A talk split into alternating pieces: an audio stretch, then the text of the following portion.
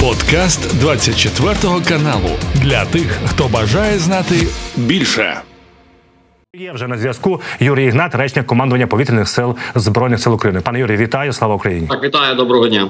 Ранку. Другий день поспіль росіяни б'ють по Україні з повітря, з моря, звідки тільки можуть. Що ви можете розказати, куди цього разу летіло, і чи е, припав е, основний удар на Одесу? Ну, звичайно, зараз подивлюся, що по повітряній обстановці у нас е, ну працює близько 10 повітряних цілей. Зараз наразі це в основному безпілотники. Ну, звичайно, літаки ворожі, ретранслятори. Е, Ну, чи повітряні пункти управління Іл-22, А-50, кілька винищувачів.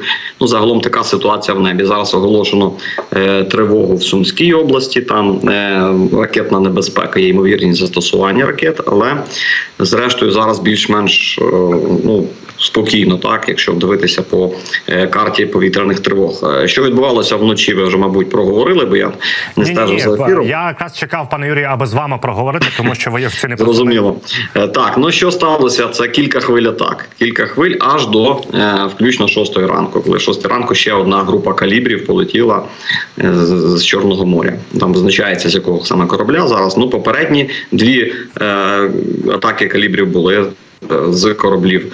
е, Адмірал Ессен та малий ракетний корабель Інгушетія. Це власне що стосується калібрів. Загалом 16 е, калібрів було випущено протягом цих атак, і 12 із них було збито. Ми розуміємо, що це крилаті ракети, які е, ми можемо збивати. У нас є засоби, чи то ще радянські зенітні ракетні системи, чи то вже ті, які нам надають наші партнери. Е, Але ворог все ж таки атакував і іншими ракетами, е, які, на жаль, ну, не можна збивати е, тим, що в нас є на озброєні основи. Звичайно, засоби проти балістики могли б впоратись так з ракетами Х-22.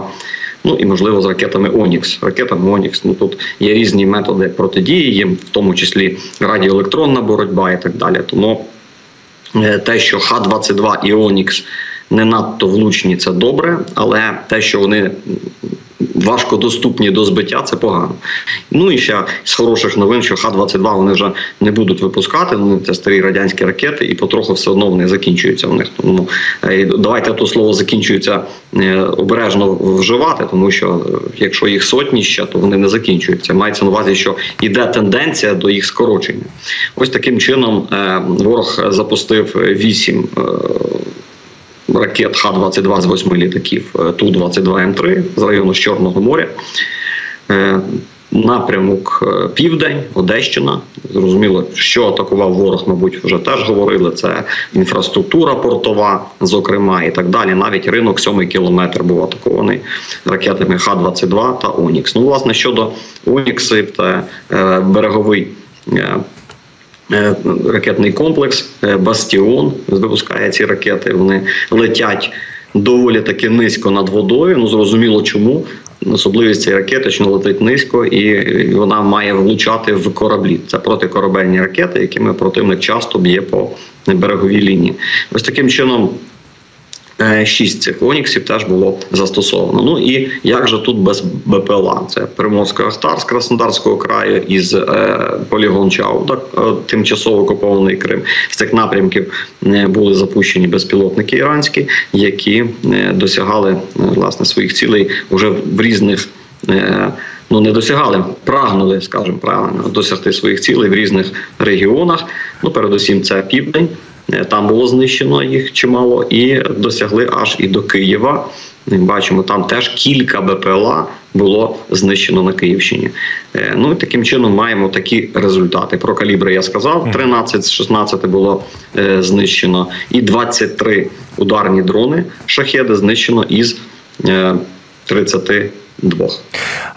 Пане Юрі, якщо дивитися кількість запущених ракет росіянами, як довго, зважаючи на їхній військовий промисловий комплекс, їхні потуги вони його готували, і чи слід нам найближчим часом очікувати щось подібне, тому що випустили вони е, ракет дуже немало.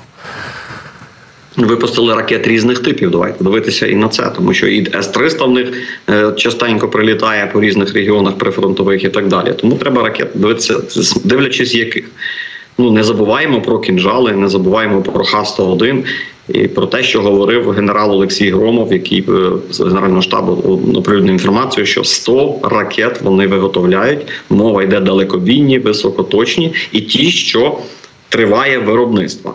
Е, Далі ж є ті ракети, які залишилися ще з радянських часів. Це ті ж самі Х-22. Тому прогнозувати ну невдячна справа. Ми бачимо, що противник. Е, Планує свої удари, і вони про це говорять е, відповідно до певних подій, які трапляються у нас. Ми, ну вони про це відкрито говорять, про то якісь акти возмездія і так далі. Ну е, в своїх ну, своїх ток-шоу пропагандистських і так далі. Ну ну і плюс називаються там, пов'язуються чи то з мостом, чи то з зерновою угодою, і так далі. Тому що ворог собі запланував, не будемо прогнозувати. У нас іде війна і. Цілі можуть будь-які бути, е, пане Юрію. Очевидно, що зараз і міністерство оборони і найвище керівництво України працює над тим, аби як е, найкраще домовитися з нашими союзниками про максимальне закриття неба над Україною. Скажіть, будь ласка, якби в нас були е, достатня кількість системи СМТ, Петріот, ми б змогли боротися з цими Х-22 чи Оніксами? Та не могли би ми боротися, тому що. Ми могли б боротися, прикриваючи, от, скажімо, одеські порти. Ми можемо ними прикрити? Можемо. Так, можемо прикрити десь Київщину, е, Дніпро, Львів, так далі. Якщо говорити ті цілі, куди ворог частіше всього б'є. Але ми не можемо перекрити напрямки, щоб вони не могли залітати в Україну. Тому що величезна територія. Робота по балістиці 40 кілометрів. Маємо розуміти, що таке 40 кілометрів. Це установка, це радіус, і е, в якому вона може досягати своєї цілі. Тому е, з балістикою буде важко, з балістичними ракетами, з крилатими е, більше радіус ураження, і тому можна думати, що крилаті так можна буде перехоплювати, зокрема і винищувачами західними. Пане Юрі, до речі, про західні винищувачі Washington Post передає наступну інформацію своїх джерел, начебто в Пентагоні. Що нам, от ваша думка, що нам не передають F-16, тому що російське ПВО ППО настільки потужне, що в F-16 на фронті будуть вразливими. Ну, знаєте, ці байки, які розповсюджуються з різними джерелами. Ну, з одного боку, це байки, з іншого боку, треба розуміти, що ППО Росії є, і воно доволі таки агресивне і потужне. Ну хто сказав, що F-16 мають заходити в зону враження їх ППО? Хто сказав, що F-16 будуть уразливими на аеродромах? Зараз ж якось працює наша авіація. І доволі таки успішно працює. Ну, ефективність невисока, але працює. Тому тут без варіантів F-16 будуть працювати в рази ефективніше і відповідно е, мають далекобійну зброю, щоб не заходити в зону враження ворожої ППО. все. Пане Юрію, вже в змі в Сполучених Штатів Америки також повідомили, що е, Білий Дім готує наступний пакет до військової допомоги Україні на суму 1,3 мільярда доларів. І серед іншого там будуть е, дронові рушниці Вампірс і інші. Наскільки це є підсилення, і наскільки вони зможуть боротися з от дронами росіян? Ну, власне, е, що стосується ребу, взагалі, ну це потрібно розвивати. І розвивати семимильними кроками. Е, те, що в нас воно почало трошки пізно, скажімо, м'яко так використовуватись, мається на увазі е, виготовлятись нашими підприємствами, але все ж таки зараз все, що в Україні є, воно виготовляється. Я маю на увазі потужні станції радіоелектронної боротьби. Звичайно, їх треба більше. Е, ми бачимо, що війна переходить такий технологічний рівень, е, все більше дронів різних типів, е, ракет різних типів, і на це все можна впливати саме ребом. Тому розвиток ребу як малого, таких як антидронові рушниці, так і велике. Це ну це вимога часу і вимога цієї війни. Противник це робить і буде робити і надалі. Різні в них є там кустарні, навіть методи виробництва знаходили на фронті, і є потужні. Е, їх треба знищувати, а нам треба нарощувати. І те, що нам надають такі системи на фронті, відповідно. Е, бійцям, які сидять безпосередньо в окопах на першій лінії, надзвичайно корисне таке озброєння, тому що дрони, ви ж бачите, і квадрокоптерного типу, і FVP е, дрони, які зараз теж будуть застосовуватися е, все більше, і інші можна просто знешкоджувати, садити саме завдяки таким от озброєнням. Пане Юрію, на завершення хотів би запитатися про ці от е, такі важкі процеси е, домовленостей навчання наших пілотів на F-16. Різної інформації багато. Спочатку офіційна інформація. Дмитро Кулеба казав, що в червні мала на одна з країн почати навчання, але щось пішло не так, десь щось не узгодили, десь щось прорахувалося. Згодом е, з'явилася інформація після саміту натівського Вільнюсі, що е, будуть навчати десь в серпні, в кінці липня, можливо, в вересні. В такому випадку можливо появиться в нас авіація F-16 в березні 24-го року. Що зараз відомо? Реальні терміни, чи вже починають навчання, чи почнуть навчання, і коли нарешті ж ця авіація зможе бути в нас безпосередньо для використання? Ну на про навчання вже ж є вже зі всіх майданчиків оголошено. Кінець літа е, розпочнеться. Так, це стосується пілотів, які будуть безпосередньо перенавчатися на F-16. Е, Далі вже програма довгострокова е, з залученням молодих льотчиків, які не мають досвіду бойового, ну, не мають досвіду навіть польотного, тому що у нас вже скоро буде два роки війни, на жаль. От і тому треба їх навчати вже фак- ну, не з нуля, як то кажуть, але все ж таки льотної практики в них бракує. Треба пройти базову підготовку англійську мову, е, базову підготовку е, технічну, так моменти і далі вже починати з легкомоторних літаків західного зразку, пересадкою на реактивний і на бойовий літак. Це довгострокова програма на декілька років для молодих пілотів і навіть для курсантів Харківського національного університету повітряних сил, який е, сьогодні в бойових умовах роззосереджений по всій території України, і на жаль, в таких умовах разом з викладачами курсанти сьогодні навчаються. Але є і плюси в цьому: це реальні бойові умови, це реальна практика, і курсанти в бою фактично дивляться ну в бойових в умовах бойової обстановки, е, можуть е, здобувати свій фах, фах захисника неба, різні спеціальності. Це і, і ППО, і ВПО мається на увазі зенітно-ракетні війська і Е, Льотний факультет зв'язківці, офіцери бойового управління, радіотехнічні війська дуже великий профільний наш виш, тому об'єднує всі ці спеціальності. От я просто про те, що ті курсанти, які вже будуть зараз навіть поступати, намагатися в виш, вони вже можуть проходити навчання навіть за кордонах в різних країнах світу. Ми вже про це до речі говорили, і це ще один стимул для молодих людей, все таки ставати захисниками неба. І що стосується е, все ж таки навчального процесу, далі перенавчання саме на F-16, вже багато хто озвучує різні терміни. Зрозуміло, що все буде. Остаточно визначатись уже по ходу, е, як то кажуть, справи, тому що якщо виїдуть, будуть оцінювати індивідуальні е, рівень кожного льотчика, наскільки він е, що йому потрібно. Далі вже буде робота з інструкторами західними.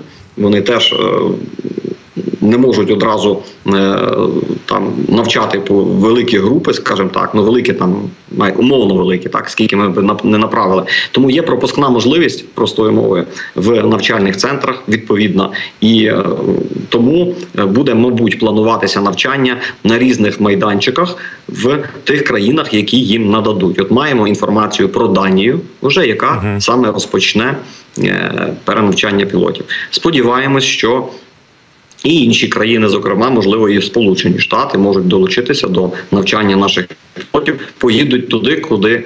е, Куди скажуть, як куди куди нас запросять, готові е, вже ну не, не перший місяць в готовності виїжджати. Тому, коли перенавчаться, відповідно будуть пла- планово йти процеси з передачі можливо, літаків. Можливо, потрібно буде цим літакам, які будуть плануватись передати якийсь ремонт і, можливо, якась модернізація. Тут це теж моменти важливі, тому що нам ми не по- повинні уступати в тактико-технічних характеристиках російським літакам. F-16 є різних модифікацій. Це треба розуміти, що технологічність в цій війні відіграє ключову роль. Хто кого перший побачив, хто випустив ракету, той того перший знищив. І ми повинні е, робити все правильно, а головне, щоб був результат і і безпека для наших льотчиків. От ви мене, пане Юрій, навели ще на ще одне запитання. А власне, чи в нас є проблеми з кадрами навчання на F-16? І яка ситуація з пілотами е, в росіян? Тому що поступала інформація, начебто вони навіть ті, хто пішли вже на пенсію, вони їх повертають, тому що нібито є брак в кваліфікованих кадрах. Є таке. Так- Такий статус е, офіцер запасу. Ну, якщо він пішов в запас, то його призивають відповідно. Пенсійний вік е, у військових він після 20 був, зараз 25 років календарних потрібно. Ну але ну ніхто ж не списує остаточно, якщо здоров'я дозволяє. Ми теж користуємося власне такою практикою, тому що пілоти інколи йдуть не просто на пенсію, а просто йдуть. Е, були випадки чимало, навіть ну не скажемо так повально, але були е, що не бачили себе далі військової авіації. Закінчується контракт. У нас тут не тюрма в армії, тому ну, та людина після закінчення п'ятирічного контракту звільняється, йде собі там на іншу галузь так працювати. Власне, таких офіцерів, але статус офіцера запасу залишається, тому що держава вкладала кошти в людину. Мається на увазі в його її підготовку. А льотчик готується дуже таки ну довгий час і е, потребується значних коштів, тому що це авіаційне пальне, експлуатація техніки і так далі. Ну, Власне, тому в них. І цієї практики теж е, протримуються, призивають. Е, ну в якому стані ті льотчики, чи вони там в стані здоров'я маю на увазі, наскільки вони здатні виконувати це вже таке питання, але е, льотчика можна е, готувати, відновлювати на аеродромах, відновлювати навички пілотування. Разом з тим хочу сказати, що в них працює їхні, їхня льотна академія, чи як її там називають. Ну, льотний виш, скажімо так, в Росії, і випуск нещодавно був пілотів. Тобто розраховувати на те, що в них закінчаться льотчики, я б не став ну лише можна розраховувати на те, що зменшиться можливо їх рівень дос підготовки так досвідченості пілотів. А це дуже важливо. Бачите, нещодавно впав літак. Е, в морі там су 25 uh -huh. ще мінус один літак і ще мінус один е, пілот. Можливо, є брак якогось досвіду. Це нам тільки на руку. Ну як казали пане Юрій, він вчився літати, а не плавати, тому так трапилось. А, Якщо говорити про F-16, так чи я правильно розумію, що відповідник і основний конкурент це в росіян це су 35 якщо ні, то ви мене поправте. І чи має F-16 переваги над саме цим су 35 Ну, все пізнається в бою, е, тому е, маємо розуміти, що е, я вже сказав про модернізацію F-16, Він зазнав декілька етапів модернізації, хоч літак 70-го року. Все залежить від прицільно-навігаційного комплексу, радару, ракет, які мають ну су 35 Треба сказати, що має доволі таки потужне озброєння. Основні ракети, які повітря-повітря, Р-77 і над дальнобійна, скажімо так, надпотужна. Це ракета Р-37. Е, понад 200 кілометрів кажуть наші пілоти. Вона може летіти. Це доволі велика відстань для такої ракети. Ну і плюс літак захищений. Не можна сказати, що су 35 якийсь там поганий літак росіяни зробили. Це хороший літак, і не хочеться, щоб зараз мене цитували по російській фабрики, що я хвалю їхню техніку. Е, все західне е, озброєння все одно має перевагу над російським, і це вже доведено у цій війні. Тому не іміючи аналогів е, технології російські будуть, я думаю. Західними перекриватися, і навіть F-16, який 70 70-х років розробки, так само як і Петріот, модернізується новітніми засобами. І е, якщо з'являться тут F-16, то відповідно це буде вже перелам у цій війні, і ми зможемо.